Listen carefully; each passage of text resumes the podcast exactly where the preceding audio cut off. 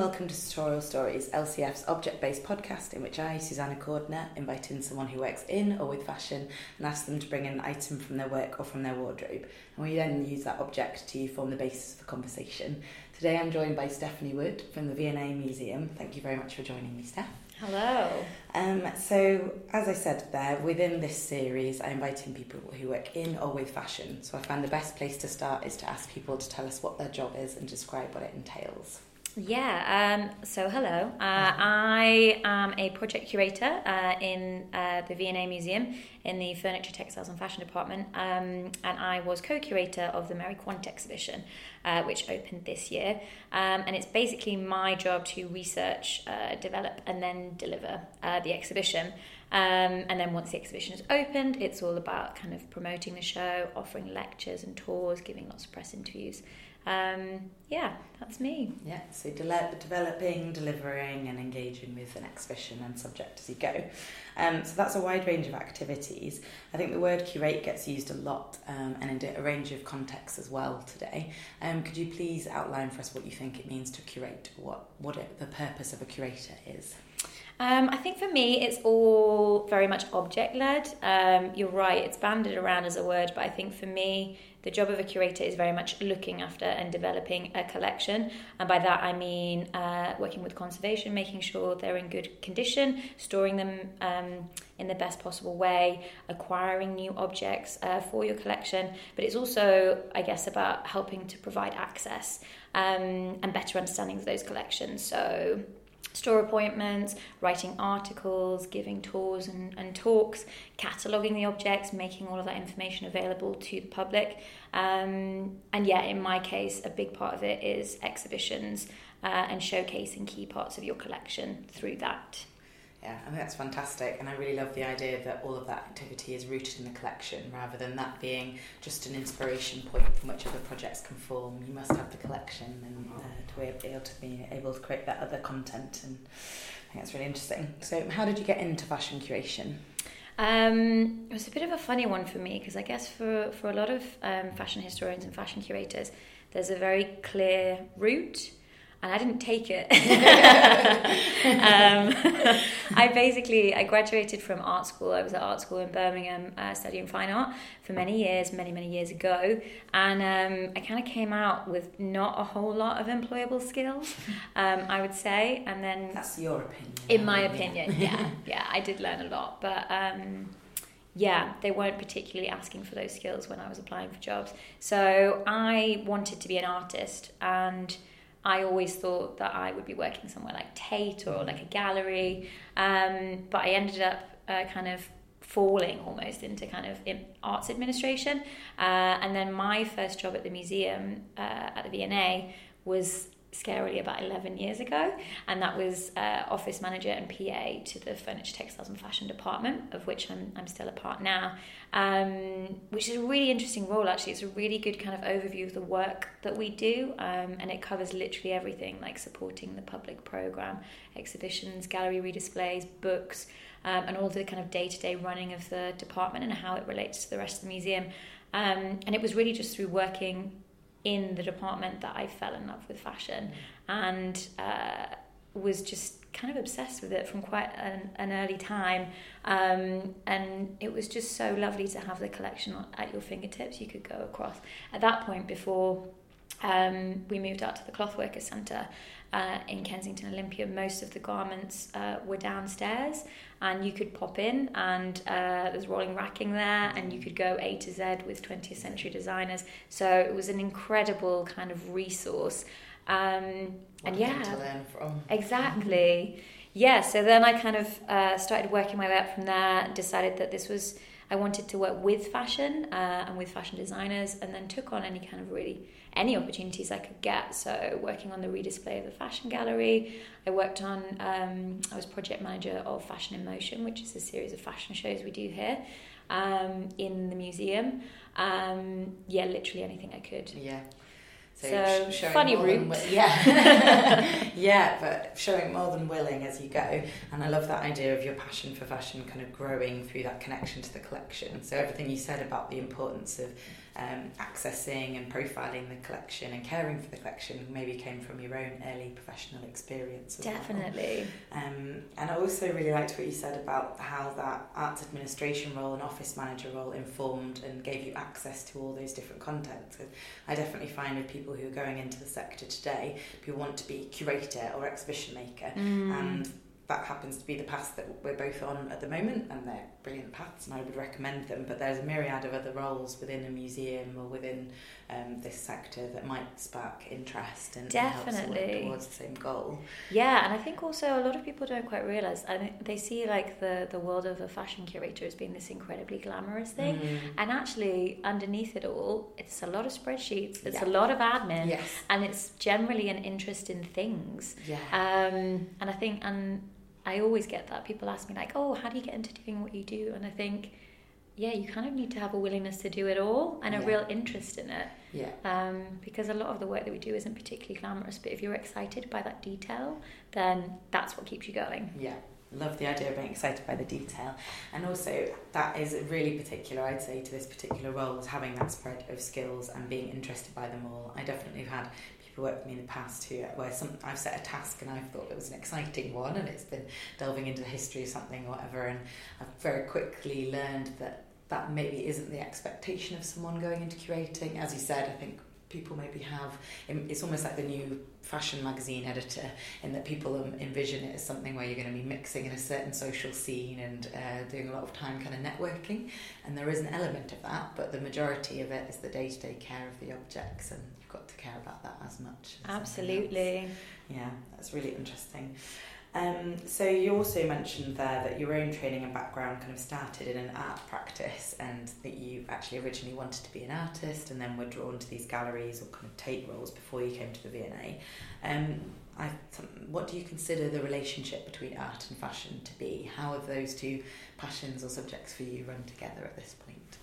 Um, I think they're pretty similar in a lot of ways and quite different in others. Um, in terms of similarity, um, I guess like if you look at like the kind of creative practice and process of a lot of fashion designers and artists, it's relatively similar.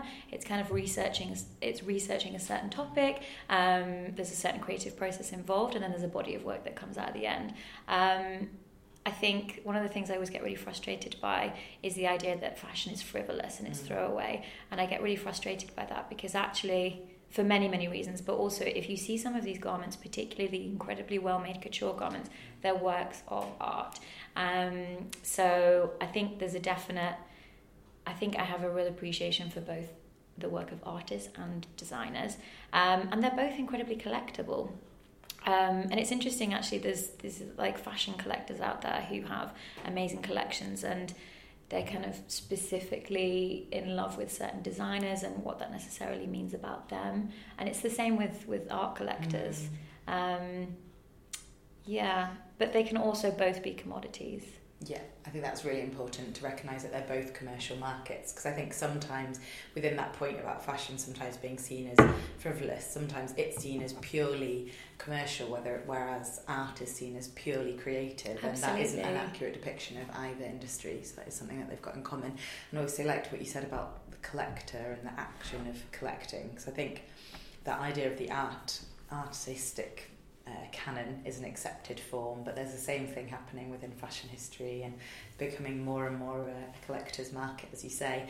Has that been interesting from those roles within the kind of steering of the department and the different projects, but now within your work as a curator, are you conscious of um, well, of demand going up, are prices going up uh, for when you go to auctions and things? Yeah, absolutely. And the thing I find really interesting and also a bit uh, kind of scary because it kind of shows the impact that an institution like the V&A has is the, the market value of something once you've put on an exhibition Mm. about a certain Yeah. designer. So um, I found it interesting with the Alexander McQueen exhibition.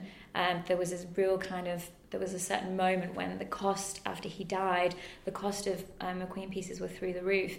Um, but then it seemed to reach a real saturation point, and they've definitely gone down mm. significantly. Um, but yeah, I've I've noticed it more recently with Mary Quant things, uh, which tend to be a lot more affordable, um, given that many of them are kind of slightly more mass produced, uh, obviously on a smaller scale than today's standards. Mm. Um, but yeah, if you're looking on eBay, the kind of cost of, of the average Mary Quant garment is significantly higher now than it was like a few years ago. Yeah, absolutely. So it's still comparatively accessible, but there's still been a peak. Yes. That relates to that public interest. Is that uh, is that satisfying to see? Is, is, that something that you're, you know, you've described that almost as something to be slightly wary of, but I imagine that being quite satisfying knowing because that implies that your exhibition's had an impact and that it's prompted people to see her work as collectible and as something that should be commemorated and kept. Absolutely. I mean, in, in terms of that, yes, I think it's a really positive thing. Um, and I think for us with the Mary Quant exhibition, it was so important that we really underlined her importance, and it was the first time in 50 years that we like that anyone had done a, a, big exhibition on her like this. So I think to see that impact in a kind of commercial market um, like that has been really interesting. But I am still wary of it because it's a commercial yes, enterprise sure. in itself. um, and as a museum, we always try and steer steer clear of that. So that's the reason why I'm a bit like, Ooh. yeah, exactly, because it's a different way of reading and engaging with those objects. It's yeah, it's not um, collecting for collecting's sake. It's also value driven. So no, but in terms that. of like yeah, raising her profile and her importance, like I think it's been an incredible thing. Yeah, and I'm very happy that she's getting the recognition. Yeah, absolutely. More on Mary later, and also more on that line between something that should be collected collected and kept and something that should be worn and enjoyed because that always um, I find a really interesting dividing line and one I seem to skip around myself.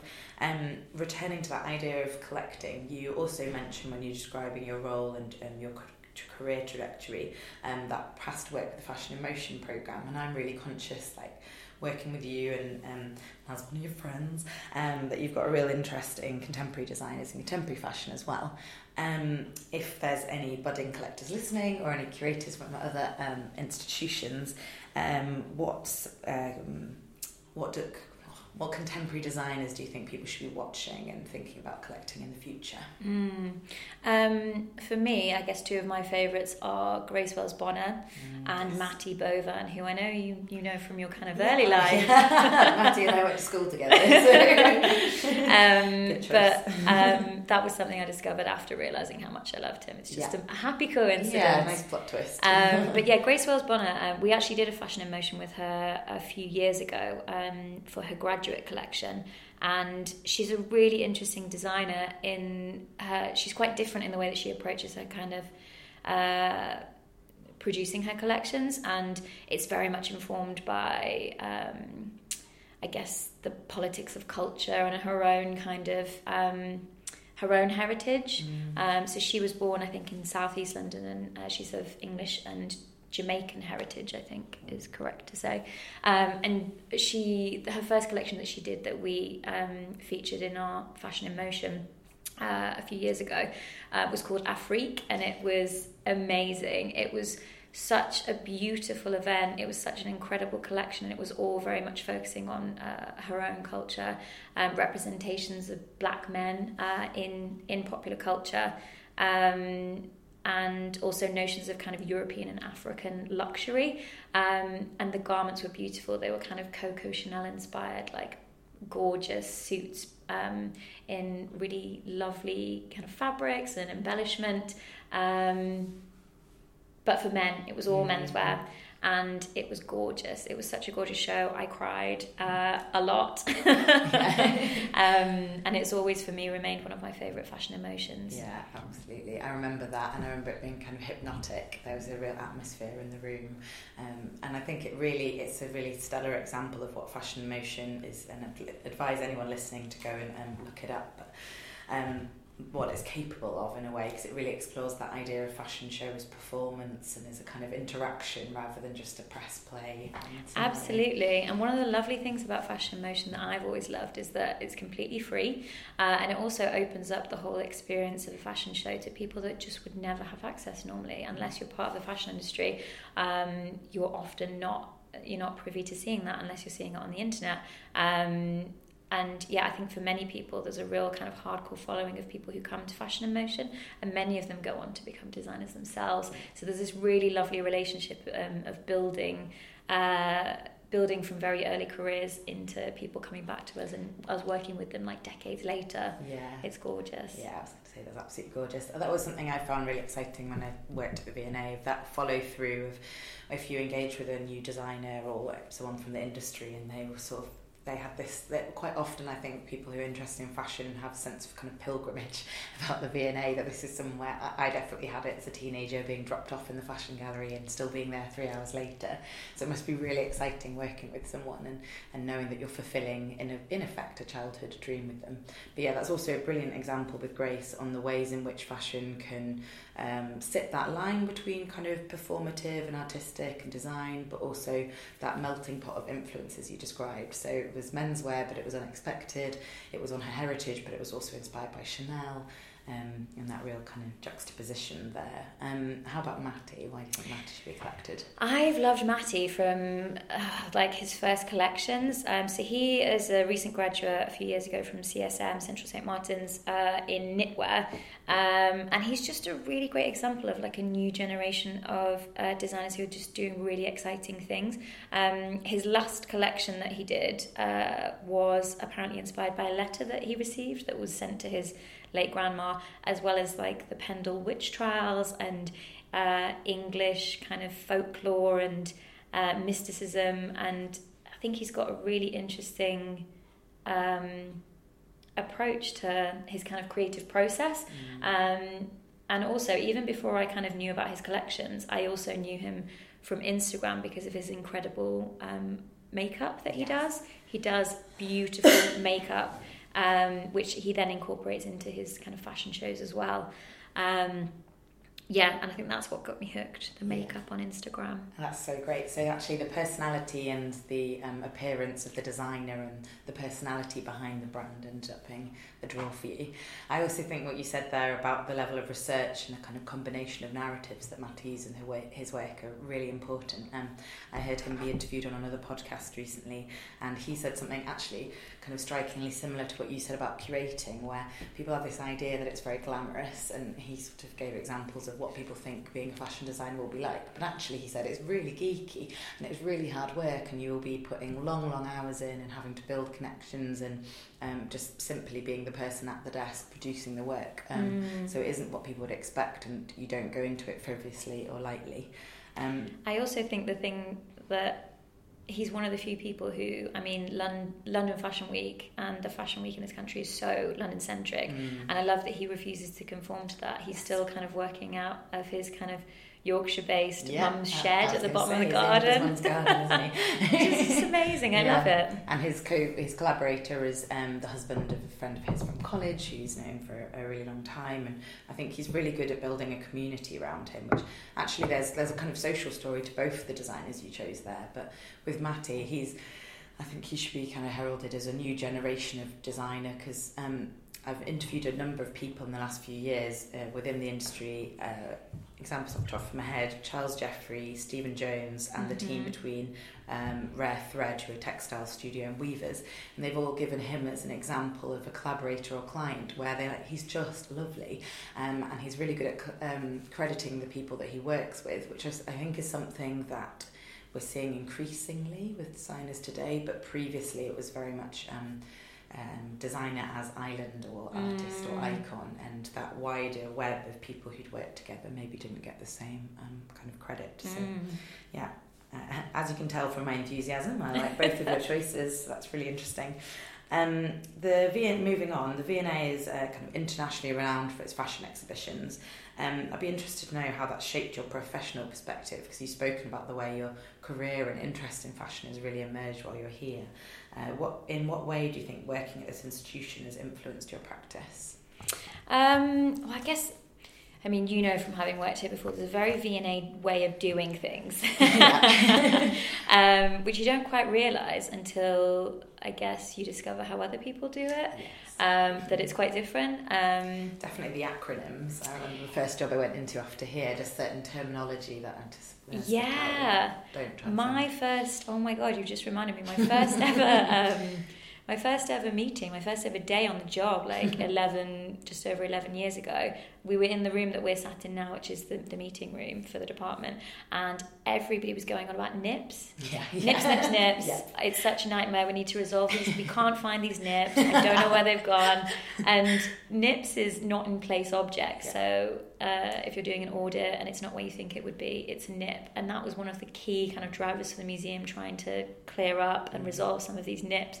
But I just thought they were crazy. Yeah. it's a bit of a baptism of fire. Yeah. yeah yeah, exactly. All those terms. I had this. Um, my equivalent was on my first day. Um, every exhibition has its Bible, which is the kind of folder of all the core information, object profiles, and you can kind of track and trace where which object's going to go and how you're building that exhibition story. But Bible turns out to be a, a largely V&A specific name, and I, I, found it really confusing on my first day. I thought this is a religious bunch. Why do we keep on referring to this? And why does my new boss need more than one in her office? But yeah, yeah, nips um, are a um, really good one because it can be a bit of an icebreaker if someone doesn't know quite what that means. And they're being really serious about it, like yes. we can't find these nips.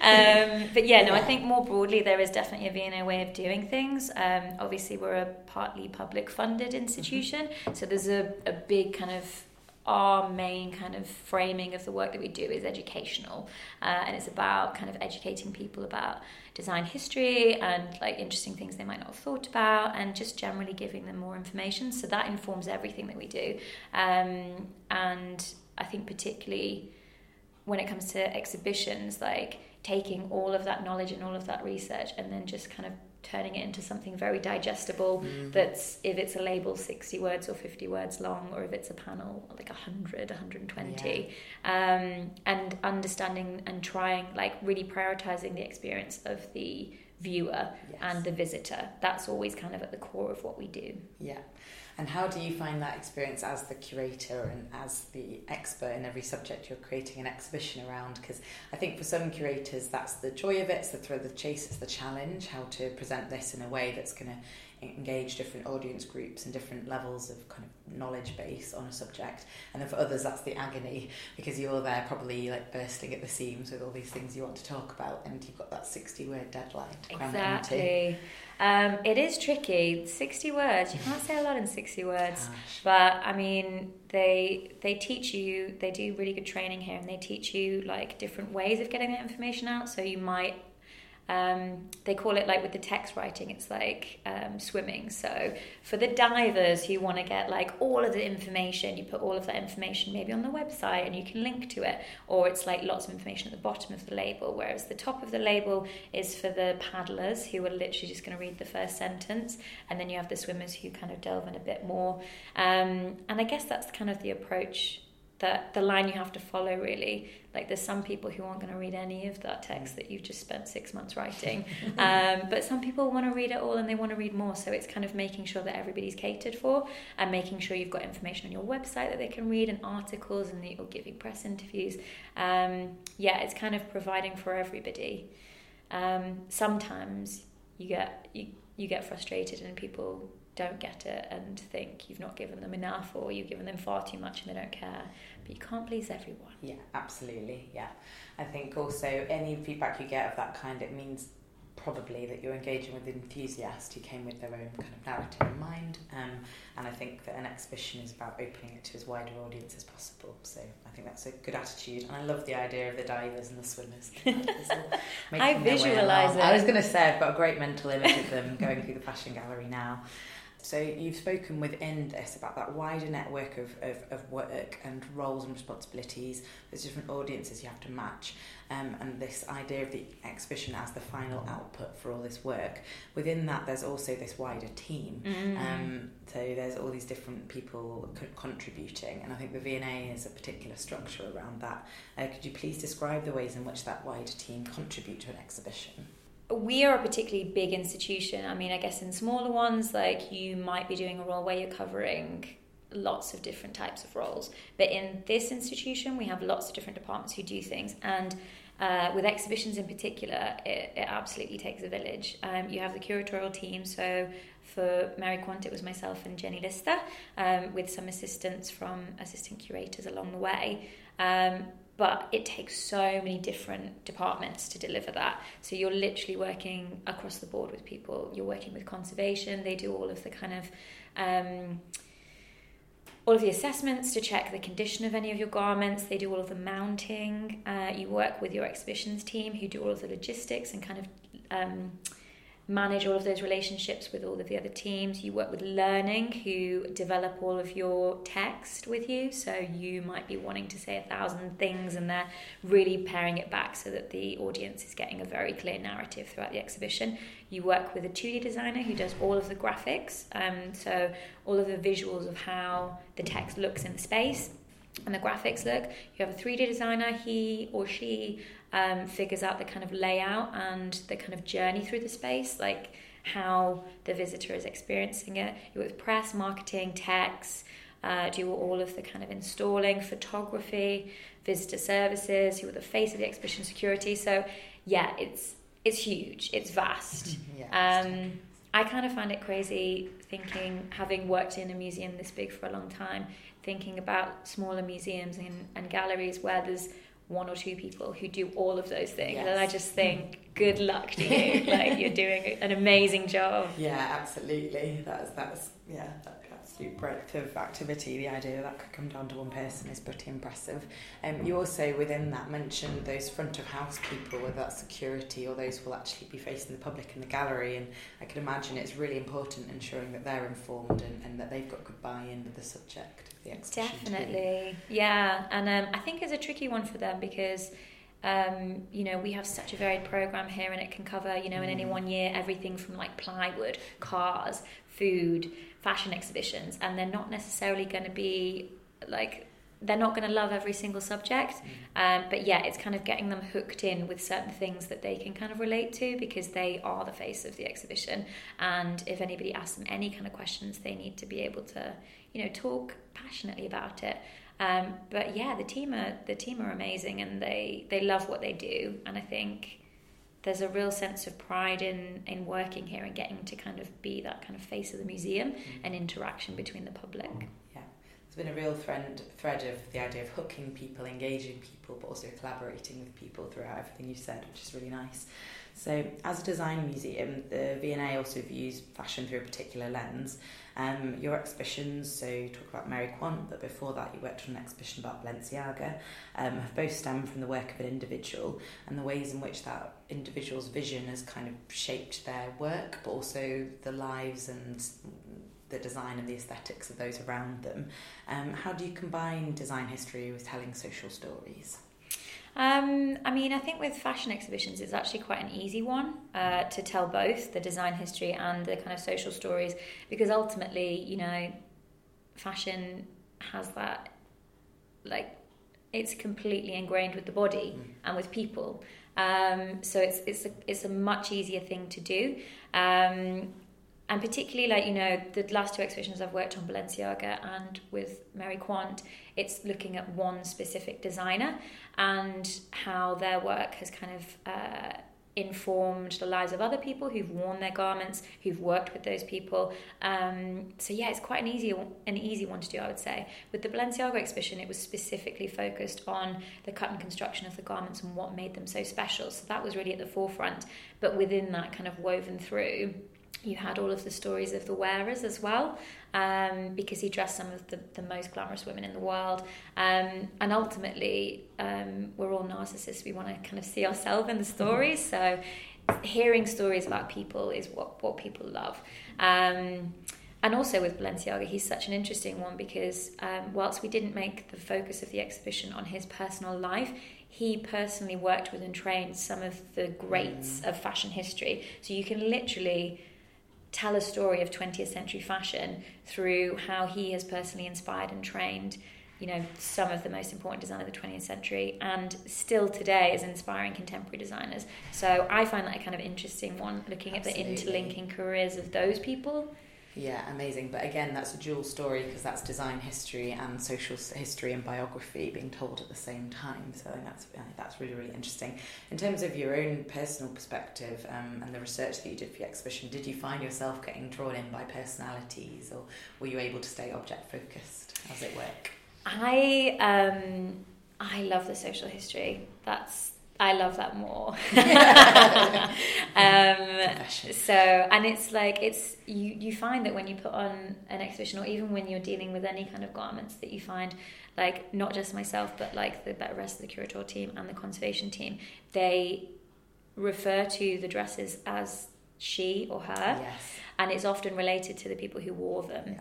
So we've got some amazing pieces worn by some incredible women, and we always kind of refer to them by their names, yeah. or yeah, they have this kind of imbued personality within the garment yeah. um, from the wearer. Yeah. Um, I think that's amazing that that carries through. I also think it imbues it with a sense of respect as well, because I think it yeah it means that you you trust and treasure that piece a little bit and it stays attached.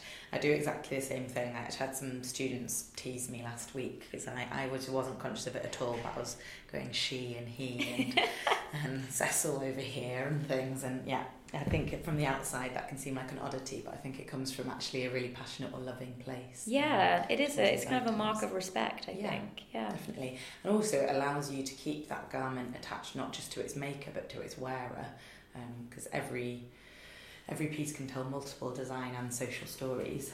Um, so within that, we've spoken about those objects and what they might carry. Um, I'd be interested to know more about your object selection process for exhibitions. So how do you source and select the objects that go on display? Do you get to spend a lot of time kind of going through the rails at Clothworkers? You spoke about when the um, the V&A's fashion collection used to be here on site at the museum, so I imagine it was easier then. But mm. is that where it all begins for the exhibition? Yeah, it does. I think for us, it always starts with the collection and it always starts with the objects. Um, we are so lucky that we have like one of the biggest and um, most amazing collections uh, in the world. So we always start with our collections here. Um, so it's literally rifling through at Clothworkers and looking at what we have and pulling up the files and, and finding out the provenance and uh, anything that we can about the objects themselves. Um, so we always start with our collections and then from there we identify gaps in the collection, what we don't have but would love to display. Um, and then often from there, I will be the person that puts together like a Bible, mm-hmm. a massive Bible, um, a dossier of garments that can be found in, in every other collection, mm-hmm. either nationally, international, and private collections as well. Um, and also on auction sites. Uh, not so relevant when you're working on an exhibition of Balenciaga because very few come up at, um, mm. on eBay, for example. Every now and then they come up in kind of slightly more um, high end auction houses. Um, but for Mary Quant, we actually acquired quite a few things from eBay. One from Facebook, actually, Facebook Marketplace in Germany. Um, so that's really how we, we kind of do it. Uh, and always the kind of deciding factors would be on condition because if it's in really poor condition, we, we do not have the time, unfortunately, to be able to completely conserve garments to put them on display. Um, our exhibition program is too busy. Um, strong provenance is always a really important one, and particularly with the Mary exhibition, where we really foregrounded those stories of the women who wore the garments. Um, and actually, with the We Want Quant um, exhibition, we did a public call out because we knew, in terms of that exhibition, that um, there was going to be a lot of garments out there. Um, and we knew that it would have affected quite a lot of women, uh, and we wanted to hear those personal stories from those women who'd worn them uh, and any photographs. And that was an incredible campaign. So the We Want Quant campaign, we ended up off the back of doing that public campaign um, and press kind of approach to it, we've had over a thousand people get in touch with us. They still do every day, so um, and it's just incredible as a fashion historian to see the photographs and hear the stories yes. and have the garments. And you just don't get that when you're buying things from an auction site with no provenance or mm. off the catwalk. Um, so that's been really incredible. Yeah, and it's really difficult to do in hindsight as well to try and build in that provenance. That's amazing, and also it's a clever it's a clever tactic in terms of exploring your exhibition subject as well because it really asserts the resonance of it and the way that it connects these people. Because I think we spoke before about fashion being frivolous. I think sometimes people so underestimate its social significance and something like that. In doing so, you've connected with over a thousand people and a wider audience beyond that who have gone to their own wardrobes and their own personal histories and thought, actually, no, this is something that was a real game changer for our time. Exactly. I think particularly with something like Mary Quant, because you know, putting her um, contribution uh, within the broader context of what was happening socially and culturally at that time. Um, and I think for her, she was an incredible designer that really pushed the boundaries of, you know, what what women could wear, but also, you know, was a, the figurehead of an international corporation mm. in the 60s. Um, even from mid 50s, she set up in 1955. So I think she was a real inspiration for a whole generation of women, really, who wanted to look like her and be like her. Um, and I kind of love that, that it's kind of transcended fashion and it's actually the garments represent and the wearing of those garments represents something so much more than that about a kind of feeling or a movement or yes. um, yeah like your own kind of personality as part of that. Yeah absolutely. And and buying into a moment or, or then those items kind of existing as evidence that you were there and that you were a part of it and you were part of that cultural experience. And um, we're going to move on to your object choice in a moment but I can't can't resist first just asking if there is a highlight object from Mary Quant or an example of that way that it resonates in design history and social history that you could give us.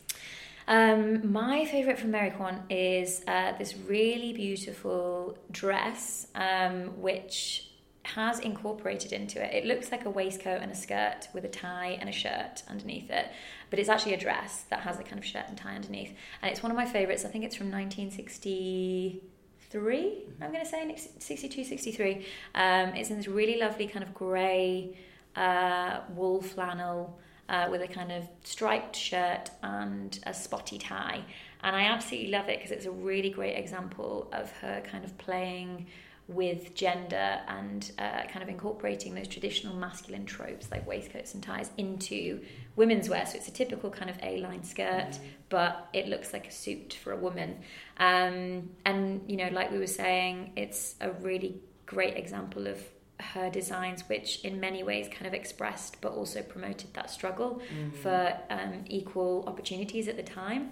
Um, I think with her, she very much used kind of fashion and humour as a way of challenging those gender norms in, in fashion and within society mm. and created something that was a lot more kind of androgynous and, and kind of fun. Fun, but playfully challenging the norm. Yeah, playfully challenging is a perfect way of putting it. I think I think of her as both trans- transgressive and chic at the same time, which is a really clever power play to combine. So that sounds like an excellent choice. Um, moving on now, could you please introduce your object? So, as I said in, in the introduction to this episode, as a part of our conversation, Steph's very kindly brought in an item. Um, as this is audio, to get us started, could you please introduce your object by describing it? Yes, so I have brought today um, my childhood scarf, mm-hmm. which, um, yeah, I've had since I was probably about five. It is red. I'm looking at the label. Um, it is 100% acrylic, mm-hmm. uh, age up to yes, uh, aged up to seven years, made in Taiwan, and it's got the Ladybird label on it, which for those of you who are too young to remember was um, stocked at Woolworths. Yeah, um, and visually, uh, yeah, it's red. It's probably a great length. Uh, what's the length of this? Mm. A meter? Yeah, just shy of a meter, I think. Yeah, yeah, it's about a meter long. It's got some lovely tassels on the end, and it's got this really lovely um, motif of four snowmen wearing little grey hats. And what I can only imagine stitches are meant to look like little snowflakes yeah. coming down. Um, yeah, I brought that. Yeah, I think it's a gorgeous choice.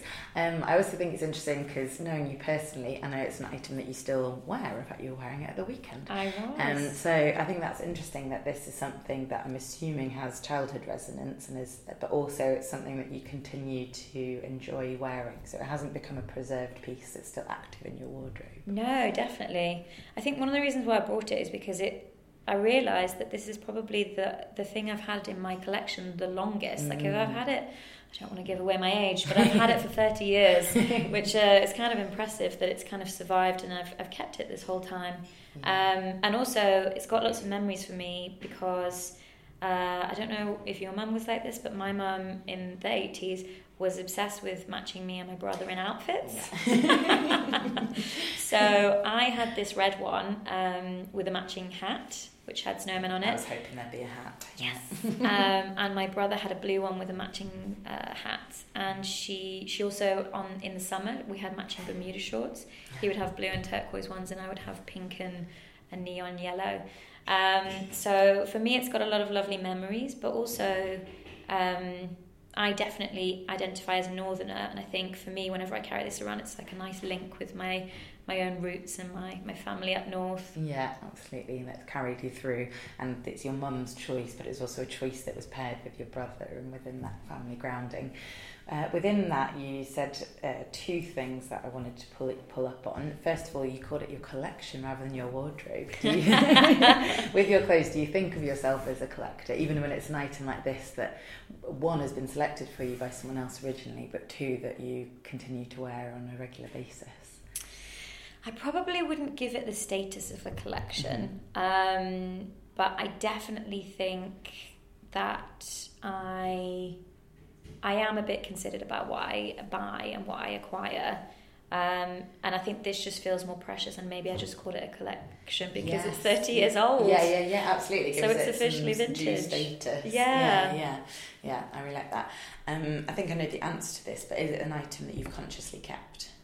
Yeah, Yeah. it has. It has stayed with me um, because I loved it so much. Although I'm not really sure, it's somehow just whenever I've, I've moved house a lot in 30 years and I've somehow managed to keep it. So I think it's a keeper. Yeah. I nearly lost it twice on the weekend, so I'm really, really glad it survived. yeah, you've had to make another choice if you've lost it at this point. Um, yeah, I also liked what you said about ascribing it or attaching it to your identity as a northerner, and that's something that you think it's important to represent in your clothing. Um, do you have any other clothes that you wear that make you feel like a northerner, or the opposite of that, anything that you wear that makes you conscious of having lived in the south for a while? Are you Um, them as a split, or is it just that this one's an exception to the rule? I think this one's probably an exception for me, although I guess um, knitwear I would associate with being in the south because I've softened over the years and I, I get really cold. Yeah. I used to, back in the day, I used to go out clubbing in like tiny little dresses and no tights because I didn't want to pay for the cloakroom. But now I get really cold, so probably knitwear for me is Yeah. like, yeah, it's a southern thing. Yeah, so this this uh, scarf is perfect 'cause it bridges the gap between those northern memories and childhood, but also keeps you warm in the south. But yeah, I think that's really interesting that it can it can operate in both spaces essentially.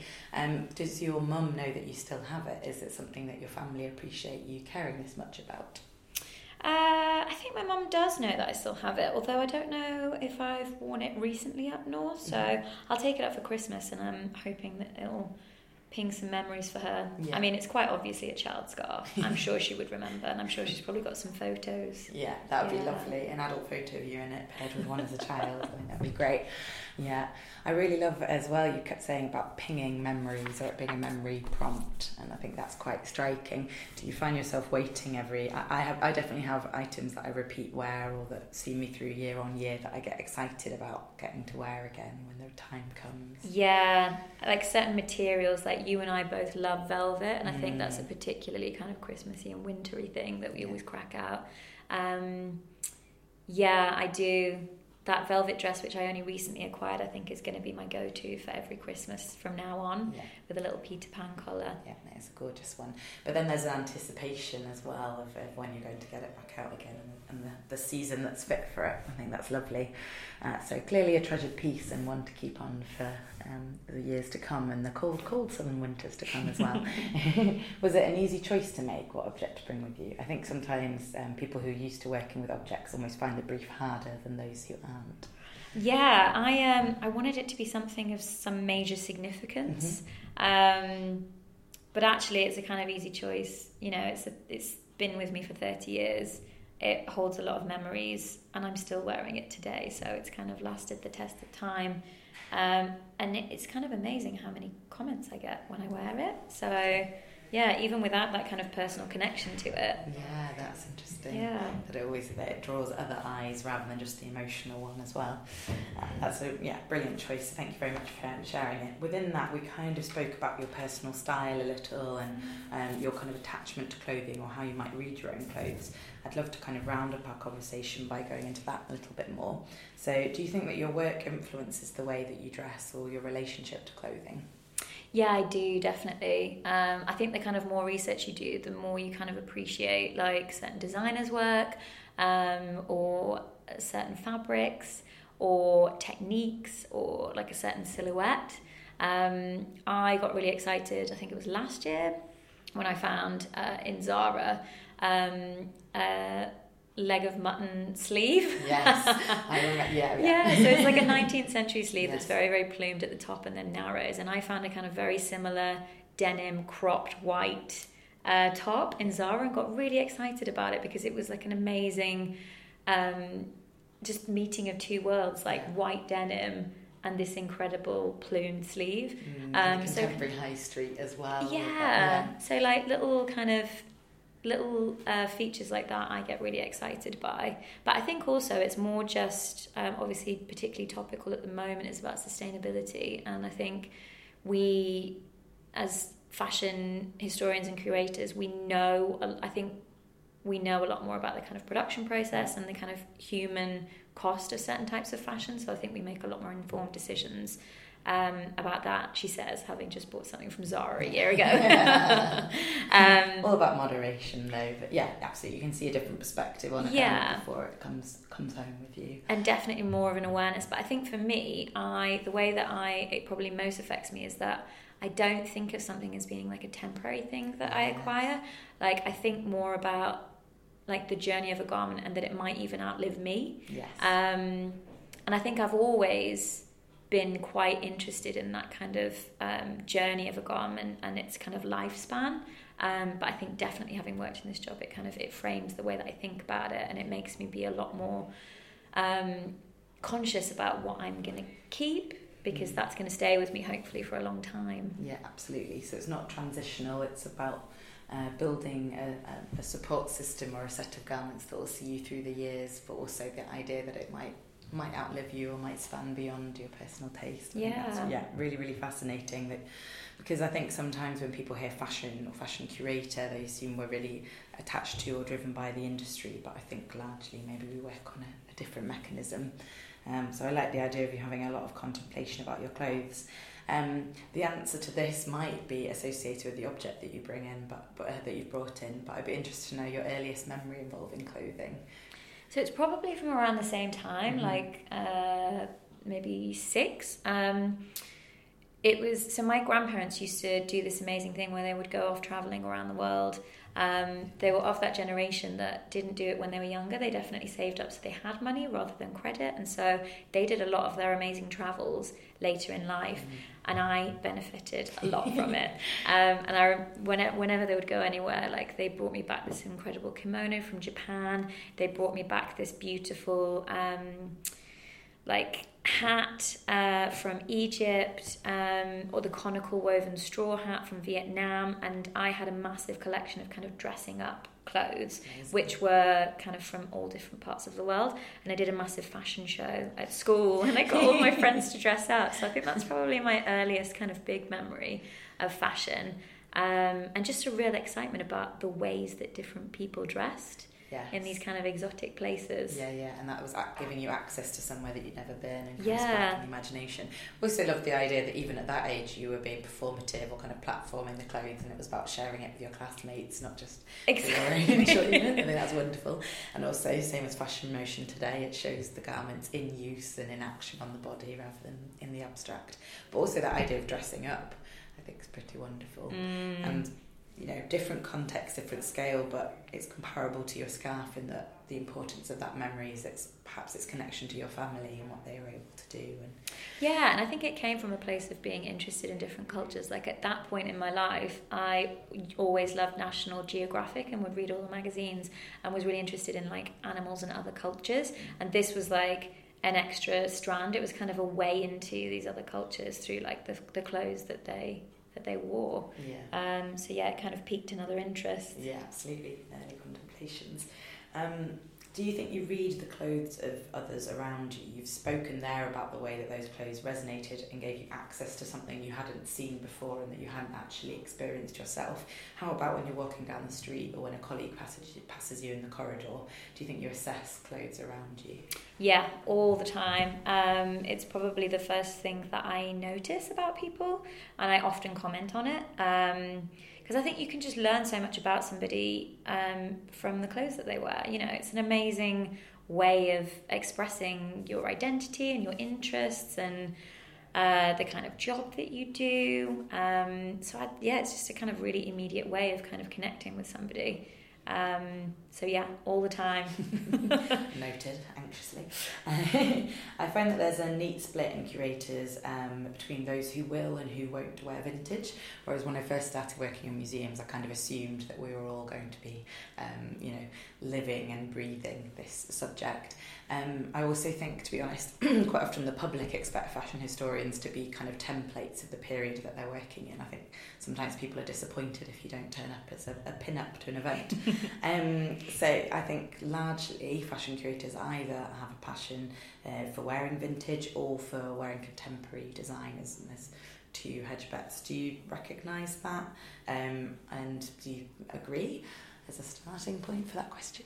Yeah, no, I would. Um, it's kind of a funny one. I think, especially as a fashion historian, like I think there's a fine line to be had. Like I've always been interested before being a fashion curator in fashion and wearing vintage, um, but I think there's a difference between garments that are collectible. I think particularly with an institution like the V&A where we collect high fashion uh, largely and named designers often. Um, I'm not wearing, you know, vintage Dior. I'm not wearing vintage Balenciaga. I wish I was. I wish I was. But there is a definite like the way that I treat a 1950s Dior garment or even a 1960s Mary Quant garment, which is a much more kind of stable, easy construction, um, is more like a precious object. I, yeah, I I think the things that I choose to to collect slash wear are not the same things at all. And I think there is a distinction there. Um, but yeah, we don't all do that. There's a hmm. lot of COS wearers. Yes. There's a lot yeah. of COS wearers in there. A lot of curatorial black. Yeah. But yeah, again, I, I think you're being proving yourself to be extremely conscious about what you do professionally and personally, and I like the idea of that line for you between what should be collected and what should be worn and put into active use. Um, do you remember when you started being interested in vintage? Was it an association maybe with those items that your grandparents brought you back from their travels, or were you hopping around car boots at an early age? Where did it come from? Um, so I went to a posh school, and uh, it, up north, uh, where I come from, it was kind of like if you passed the 11 plus, you went to the posh school, and they were always gendered the boys' school, the girls' school. Um, I was at a posh girls' school, and a lot of the girls that I went to school with had a lot more disposable income than my family did. Um, and I think as much as I probably wasn't super conscious about it at the time, I think there was there was like a second shop. Mm-hmm. Um, no one ever called it vintage in that town. yeah, um, it was a second shop, so someone's kind of cast off. But some of them were designer garments, and I remember going in there, age like eleven or twelve for like own clothes day, and I picked up these amazing. Um, vintage Moschino jeans from the 80s and a matching Moschino uh, cropped white top with a holographic uh, logo That's on it. Incredible. yeah, and they were like crazy, crazy cheap. And I think for me, like my way into vintage was basically trying to compete mm. um, on a fashion level and a style level with all the other girls who had a lot more money than I did and often were quite bitchy about like yeah. not having certain designer clothes on or the coolest trainers. Um, and as much as you might think of that as a kind of negative approach to it. It was like trying to compete.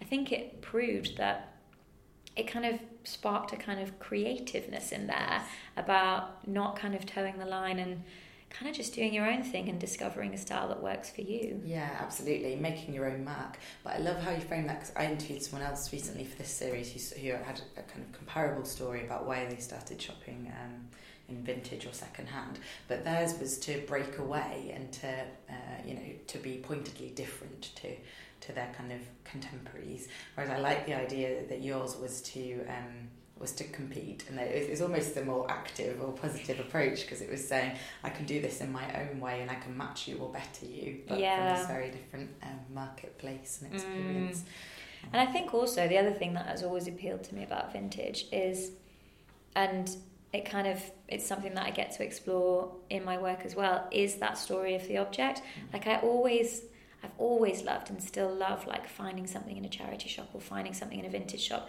and thinking about all the other people who might have worn that, um, and like who where they would have worn it and what their lives were like and what they were like and what their personalities were like, and it's almost like yeah, kind of shared history that you have with the other wearers of these garments, which I've always found really exciting.